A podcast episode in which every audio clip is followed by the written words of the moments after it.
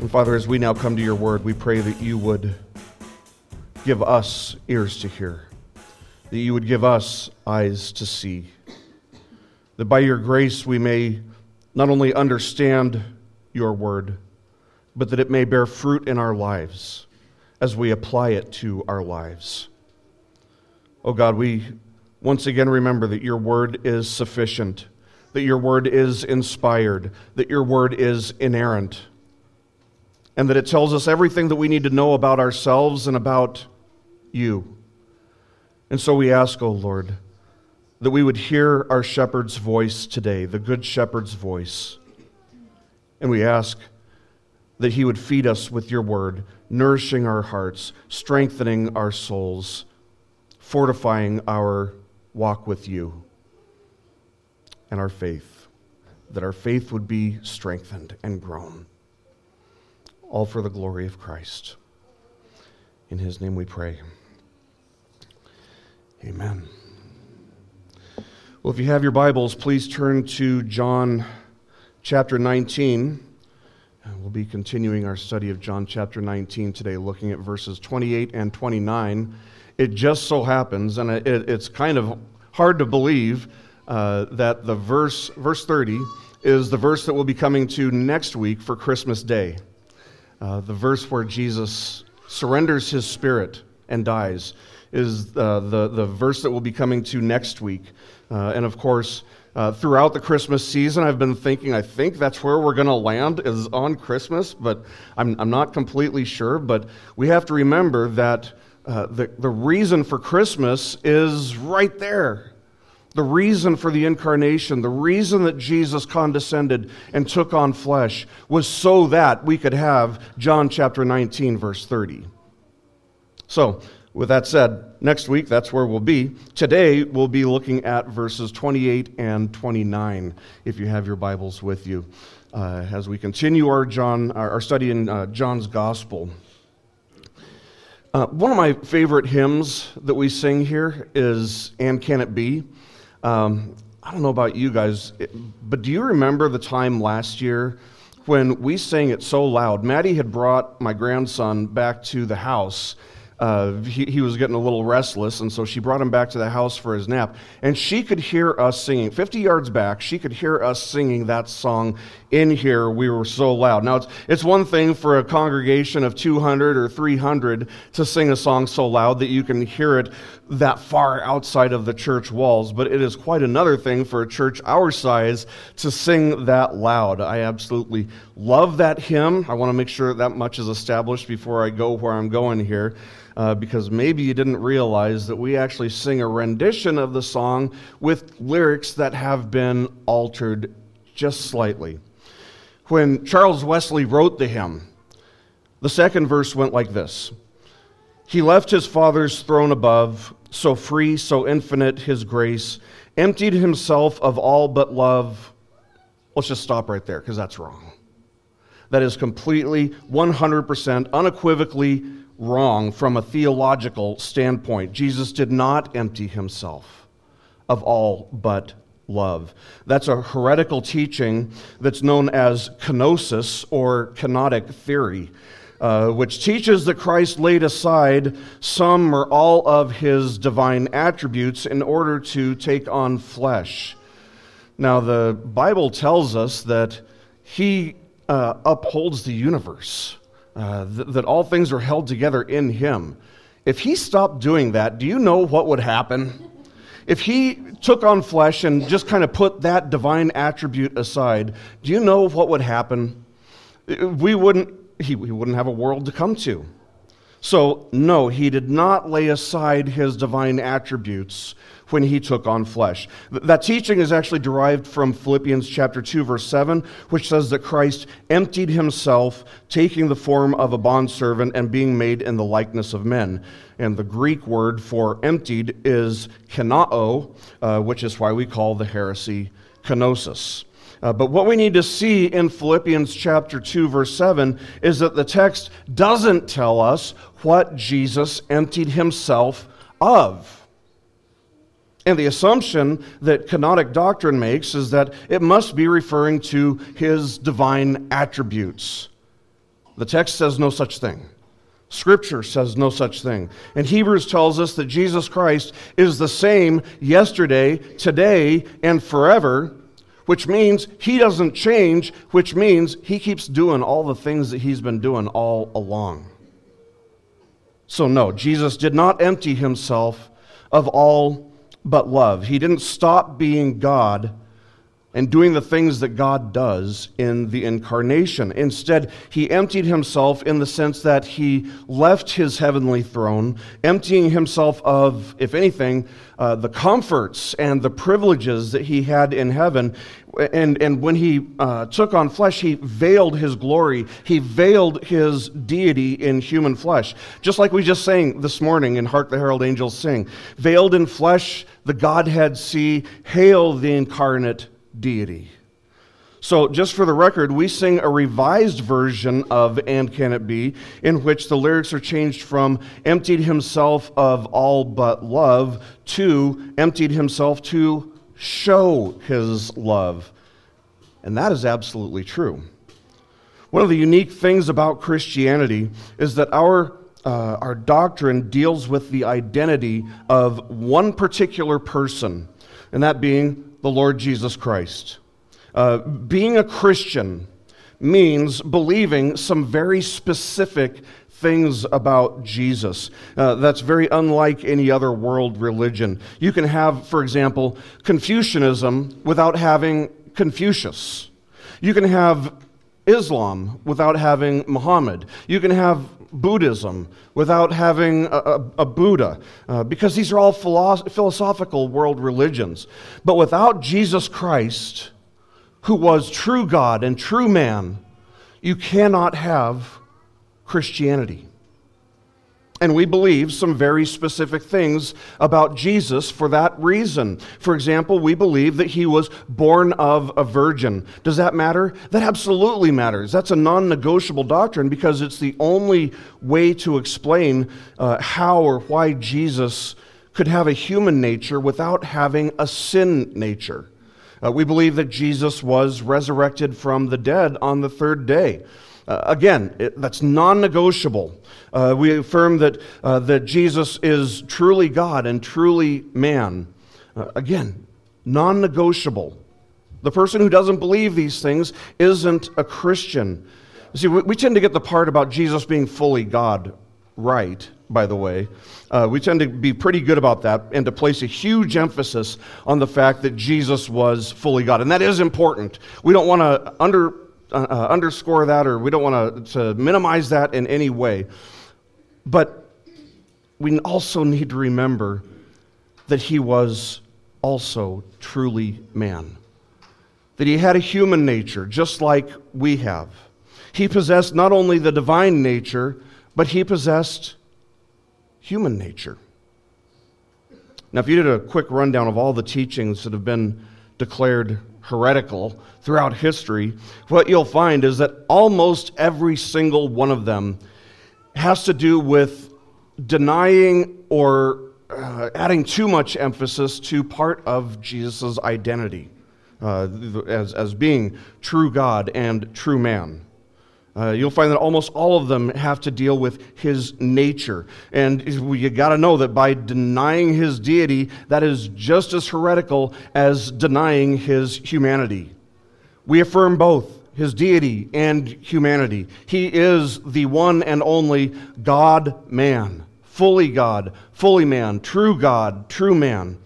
And so today, as we continue in our study of John's gospel, we'll continue studying John's account of the crucifixion of Christ.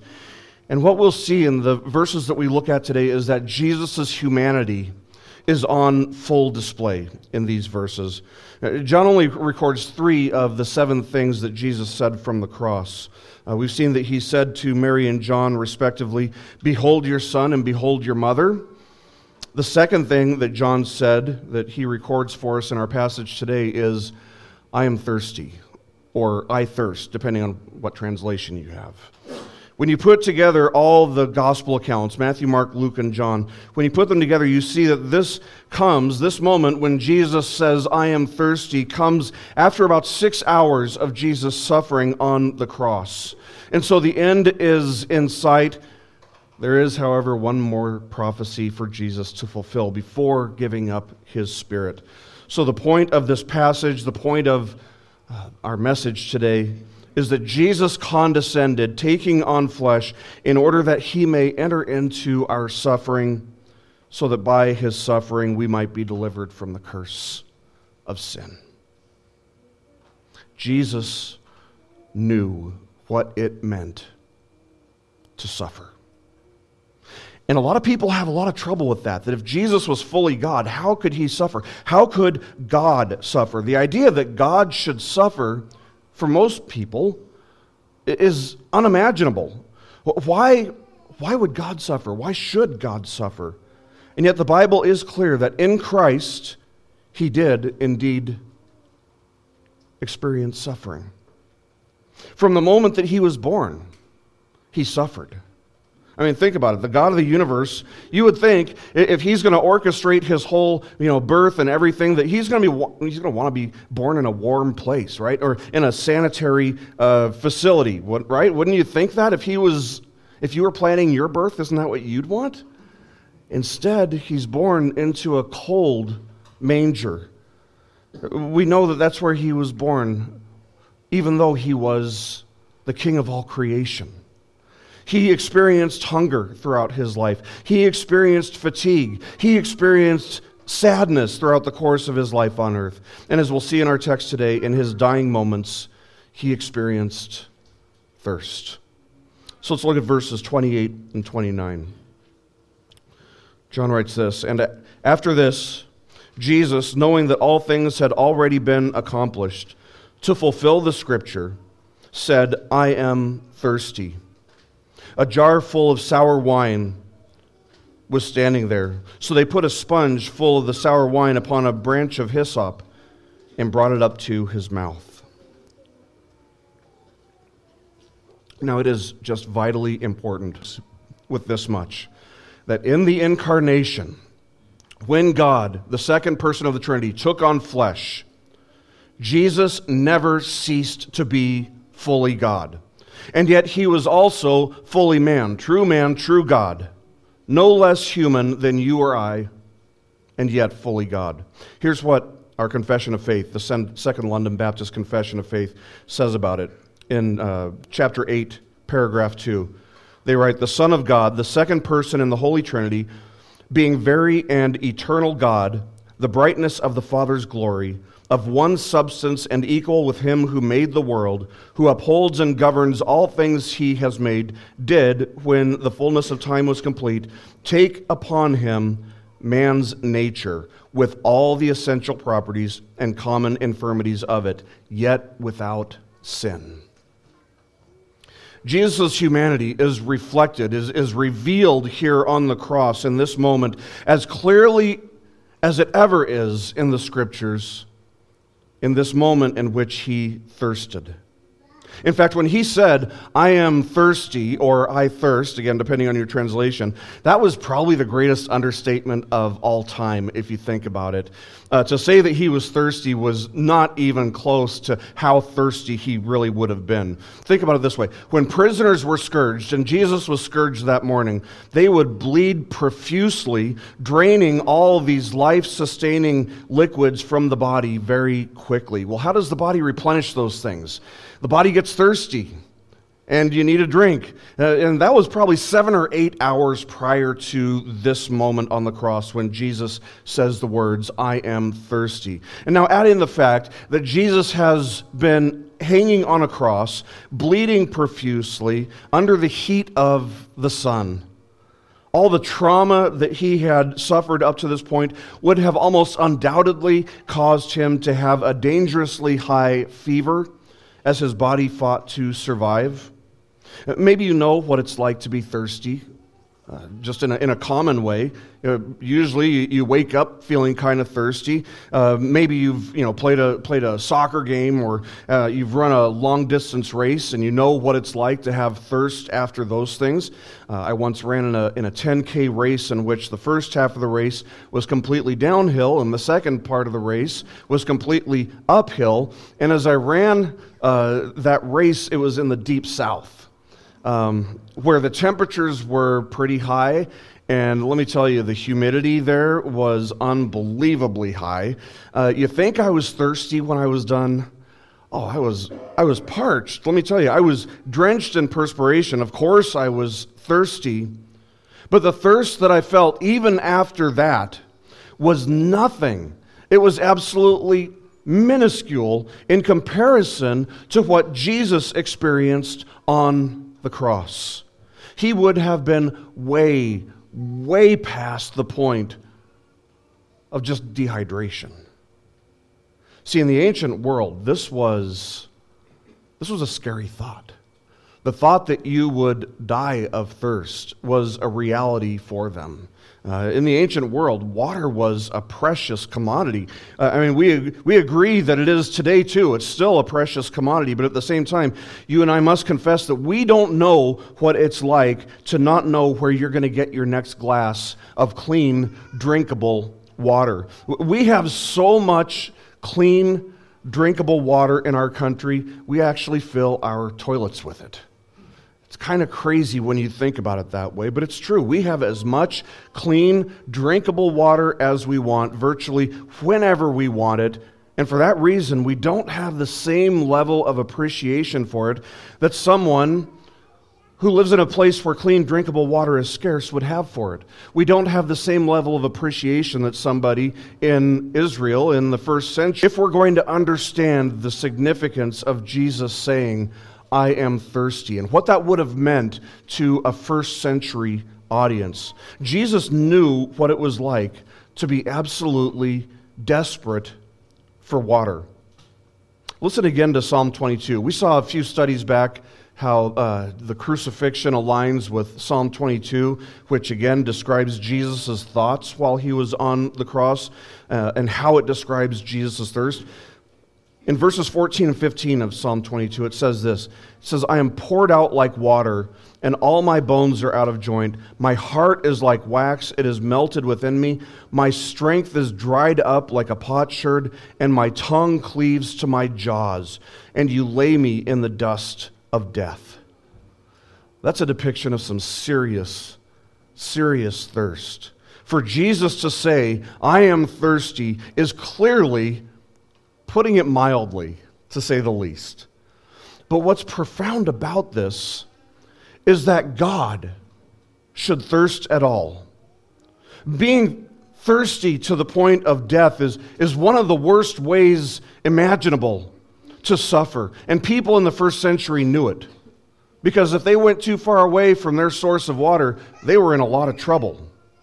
But look up all the things that happen to a person as they become dehydrated and as they slip into the, into the, to the zone where they're dehydrated enough to, to die. If you want to look that up, it is insane what happens to a person when they die of dehydration. And if it's unthinkable that any man should have to suffer this way, how much more unthinkable is it that God incarnate should suffer this way?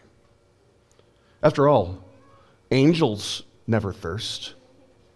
The day is coming when we won't thirst anymore. Revelation chapter 7, verses 16 and 17 says, They will hunger no longer, nor thirst anymore, nor will the sun beat down on them, nor any heat, for the Lamb in the center of the throne will be their shepherd and will guide them to springs of the water of life. So the day is coming when we won't have to thirst anymore. Why would God have to thirst? See, in order for Him to bring us to that place where there will be springs of living water, Jesus Himself had to thirst, just like you and I can at times. And it's in Christ's thirsting, in his suffering, that we actually find a lot of answers to our questions which relate to the reality of the existence of suffering and pain and evil in our world. And, and maybe more importantly, uh, what, what does the Bible say about how we're supposed to deal with suffering? Christ's suffering and the words that he speaks in his suffering, they may not give us all the answers, but at the very least, they will point us in the right direction. Uh, James Montgomery Boice notes in his commentary that, quote, there have been four major historical approaches to the problem of suffering apart from the biblical approach, end quote. The first is a heretical teaching called Docetism, then came Stoicism, then came hedonism, then came existentialism. We'll look at each of these and see how they compare to what the scriptures say about the problem of suffering. So, the first uh, major philosophical uh, attempt to approach the problem of suffering and evil is called Docetism.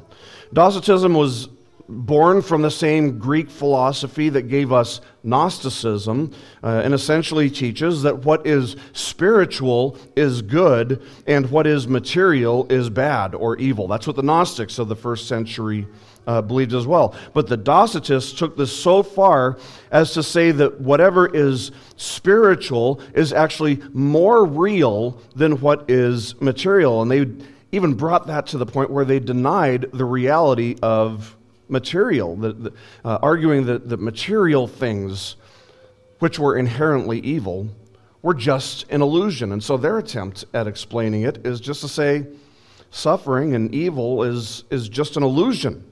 Uh, that, that's, that's the way it dealt with the reality of pain and suffering. In this system, evil and suffering aren't real, they're just an illusion.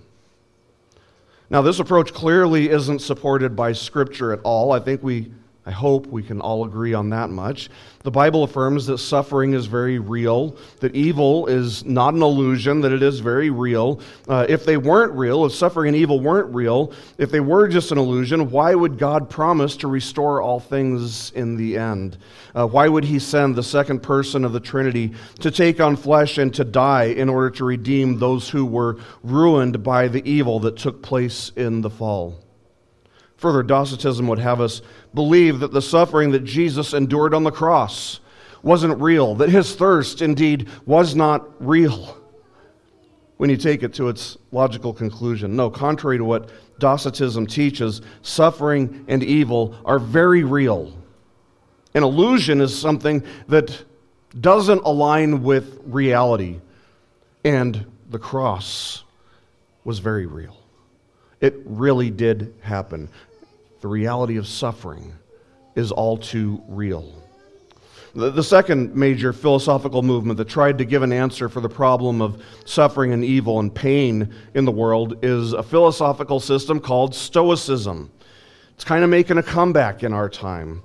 Uh, it was founded in the third century BC and acknowledged the reality of uh, suffering and evil, just like it, ex- uh, it, it, accepted the reality uh, of goodness. But there's a fatalistic aspect of Stoicism. That is, it, it, basically teaches that yes, suffering is real, goodness is real, and there's nothing that you can do to stop yourself from running into suffering. So, since there's nothing that you can do to control it or to cause it to either start or to stop, the idea of Stoicism was that you just focus on what you can control. That is, you just focus on you. You focus on how you respond to it, how it affects you. Now, there's some truth to that. That's, that's not necessarily bad advice. That's not necessarily a, a, a, an unbiblical idea. Uh, focusing on how it affects you personally, since you can't control everything. But as we're about to see, it goes way outside the boundaries of what the Bible permits. Uh, Stoicism would also have us believe that the best way to respond uh, to either good or bad, suffering or comfort, is to repress any and all emotions that are caused by them. What's odd is that they'll say that Stoicism is a joyous way of life. Uh, and I actually got that quote from a website that was promoting Stoicism, uh, which means that there is something that you can do to improve your life. Uh, so, so it's sort of self defeating a little bit. But again, the Bible doesn't support this approach to answering the problem of suffering and evil in the world. We aren't to repress our emotions, even though we should not be led by our emotions. Rather, God made us to be emotional people. Let me ask you this if somebody is grieving, what does Scripture uh, instruct us to do? To grieve with them, grieve with those who are grieving. When somebody is, uh, is rejoicing, what are we supposed to do? Rejoice with them, right. When Lazarus died, what did Jesus do? He wept. He grieved, right, with, with those who were grieving. Uh, Psalm 119, verse 111 tells us, I have inherited your testimonies forever. They are the joy of my heart. Oh, there's a way to find some joy. Paul tells us, rejoice in the Lord always. And again, I'll say it, rejoice. These are instructions on how to increase a particular positive emotion within us, that being joy. It's an emotion. Now, aside from the fact that Stoicism completely gets the doctrine of God wrong, it affirms a very pantheistic view of God in which God is in everything. Uh, and despite the fact that Stoicism is making a little bit of a comeback right now, its response to the reality of evil and suffering uh, certainly isn't supported by Scripture. Uh, the third major philosophical movement that tried to address the problem of suffering and evil is what we call hedonism. Uh, we should all be familiar with hedonism. It is rampant in a place like Seattle. It is rampant across our country, across the world. Uh, hedonism basically acknowledges the reality of suffering and pleasure, good and evil, uh, but it proposes that the answer to suffering is to fill your life with so much pleasure that you don't even realize that there's any suffering in your life.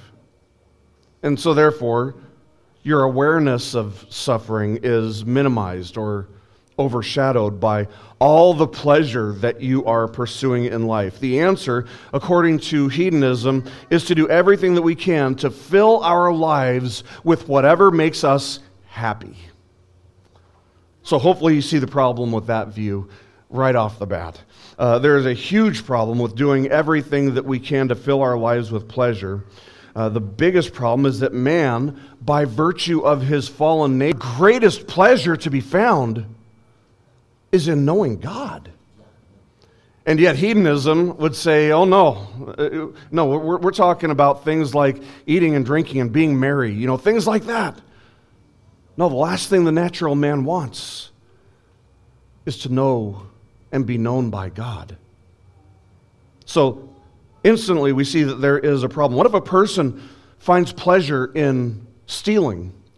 What if a person finds pleasure in murdering? What if a person finds pleasure in lying?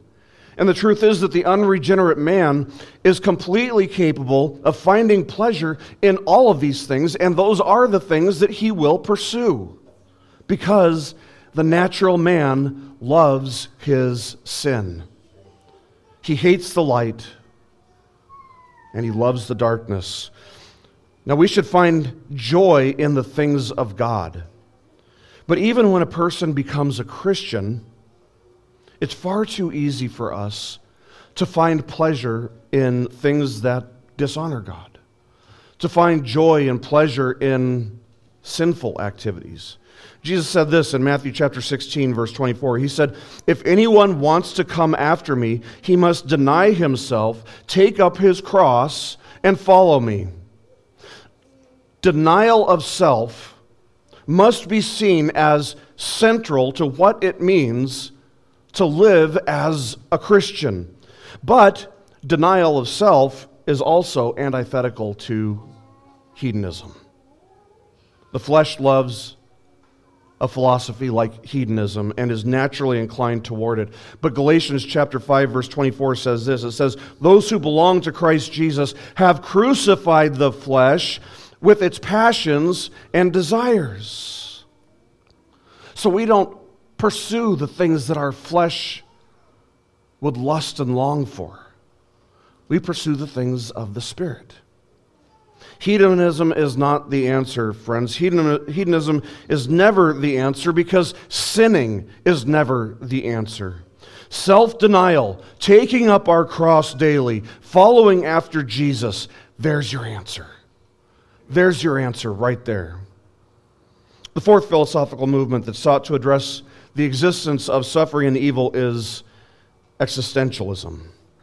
Uh, if you've heard of Nietzsche, he's a famous existentialist. Existentialism was basically a response to the confidence that, uh, that people had gained in the Enlightenment period in human reason in the Enlightenment period, everything was, was tr- they were trying to prove everything empirically, right? That, that's how we know something, is if we can observe it and test it and measure it and feel it and smell it, all these things. But in the 19th century, German philosopher Immanuel Kant argued that the structure of human existence is created by our perception of things, by our minds, in other words. He argued that the reality of the world around us is independent and distinct from how we actually perceive it or think we know it.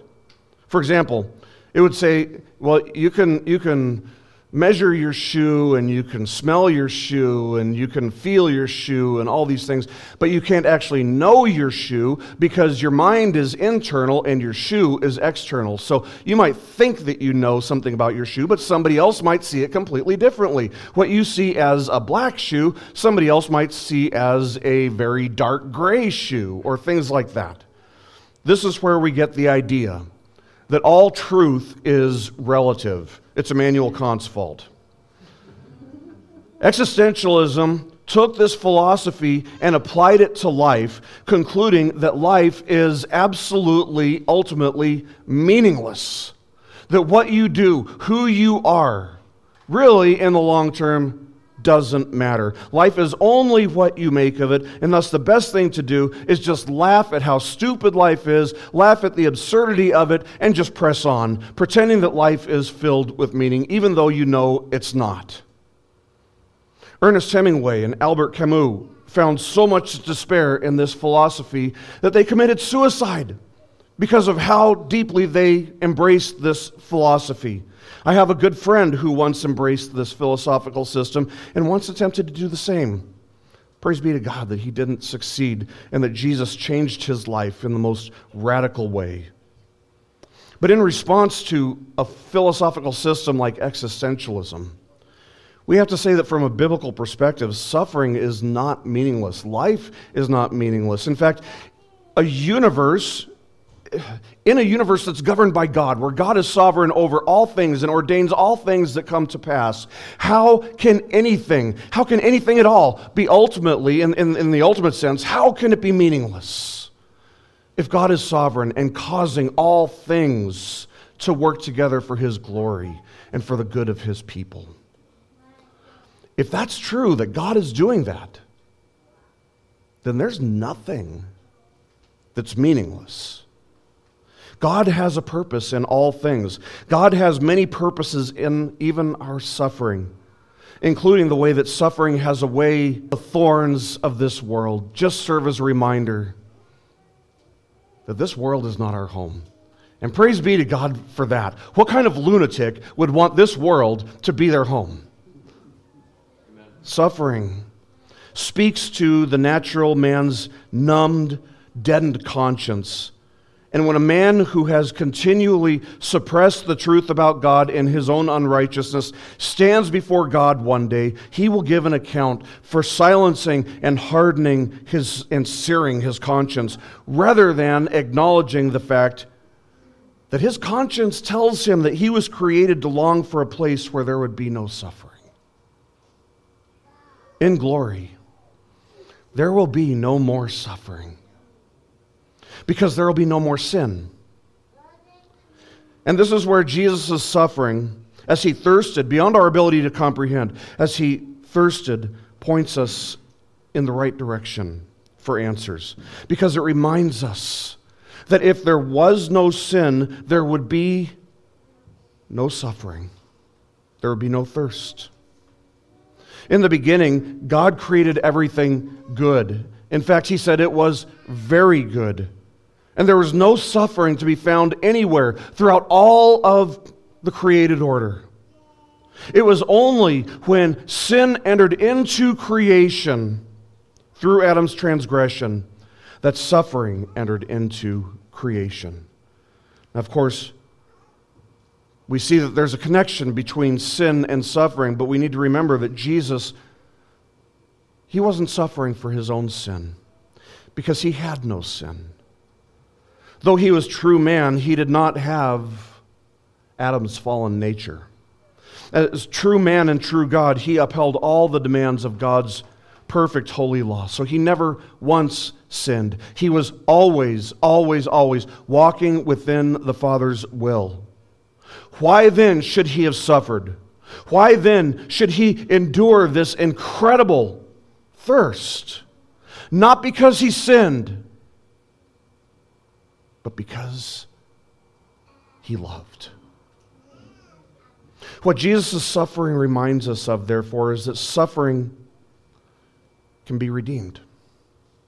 When I say that, I mean that suffering can create opportunities for more goodness than there would be if suffering didn't exist. Think about Joseph and his brothers. Did he suffer? Oh, yeah. Did God bring some good out of it? A greater good than would have been there if Joseph hadn't suffered. So, that is to say that Jesus' thirst reminds us that suffering can be redeemed. Just as Jesus entered into our suffering out of love, we are commanded to love our neighbors as much as we love ourselves. And suffering actually offers us unique opportunities to love, serve, and share the gospel. When our neighbor is hungry, we can redeem that suffering by feeding them and by talking with them about the gospel. When they're thirsty, we can redeem that suffering by giving them fresh, drinkable water and sharing the gospel with them. Uh, orphans and widows who are helpless in this dog eat dog world, we are instructed to care for them and to visit them. These are all good deeds that we're supposed to do that do what? They glorify Christ. They point people to Christ. They show the goodness of God. All of these things are ways to imitate Christ who entered into our suffering and gave his life so that we would be saved from the penalty and the power of sin and will one day be removed from the presence of it. He's already taken care of the penalty of sin. And we've been removed from the power of sin. And one day will be free from the presence of sin. Jesus' thirst was a physical thirst, yes, but it was symbolic of the spiritual thirst that humanity had endured as a result of sin entering into the world. It's symbolic of Jesus taking the consequences of the curse of sin all upon himself in order that we may be freed from the consequences of the curse. Because his death is the means by which God opened the floodgates of rivers of living waters for all who believe in Jesus to drink from. He who believes in me, as the scripture said, from his innermost being will flow rivers of living water, Jesus said back in chapter 7, verse 38. And so here, as Jesus is nailed to a cross and says he's thirsty, what we see is that the water of life had drained himself dry in the fires of the Father's wrath as it was poured out upon him as he stood in the place of all who would savingly believe in him. And he did this because that was the Father's will, and he did this out of his deep, deep love for ruined, hell bound sinners just like you and me. When John tells us that Jesus knew that all things had already been accomplished, it tells us that Jesus was conscious. He was coherent. He was still very awake, very aware. He remained alert of the things that he went to the cross to accomplish. He had made the once and for all sacrifice for sin, providing what was necessary for the salvation of the souls of men and women just like you and me. And it was only at this point when he says, I am thirsty. And it's a good thing that he did. The fact that Jesus said this is actually important. Uh, John tells us that Jesus said this why? To fulfill the scripture. To fulfill the scripture. And is that not exactly what Jesus came to do and had to do? It definitely was. Now, we know that Jesus had been thinking about Psalm 22 as he hung on the cross, but John wants us to know that he was thinking about some other prophecies as well, and he was aware of some other prophecies as well. And one messianic prophecy remained from Psalm 69, verse 21, which says, They also gave me gall for my food, and for my thirst they gave me vinegar to drink. Mark 15 23 tells us that the Roman guards had already offered him gall as a means of alleviating his pain, but he hadn't been given vinegar to drink, not yet. Now, if God says that something's going to happen, you guys know it's going to happen, right? We know that, right? We're on the same page here. If God says that something's going to happen, there's no way it's not going to happen, right? Because God can't lie. And so Jesus saw to it that this last prophecy would be fulfilled and his work of redemption would be completed. The response of the Roman guards to Jesus saying, I am thirsty, was to put a sponge full of sour wine, vinegar, upon a branch of hyssop and to put that in Jesus' mouth. Do you think that vinegar was going to alleviate Jesus' thirst at this point? No way. Absolutely not. In fact, if anything, it, it would have been absolutely torturous. It just would have been exponentially torturous. All it did was increase his suffering. And perhaps, in a very real sense, maybe this should remind us that the world offers no solutions and no comfort to any of life's deeper issues, such as suffering. If you turn to the world for answers, be prepared to get a mouthful of vinegar. It won't cure your suffering. The world's answers make everything worse. But in all of this, what we see is that God is sovereign. God is sovereign, and Christ is triumphant. Little did those soldiers who mockingly gave Jesus vinegar realize that they were actually doing exactly what God said they were going to do. Charles Spurgeon once said that the sufferings of hell will be, quote, the deprivation of every form of comfort, end quote. And that, friends, the deprivation of any sort of comfort, every form of comfort, is exactly what you and I deserve as a wage for our sin. God would not have been unjust in the slightest degree to have left us to such a ruined end. What amazing grace that He would not only not allow us to endure the suffering that we deserve, but that He would take the suffering that we do deserve upon Himself in our place. Friends, this should change everything in life for you.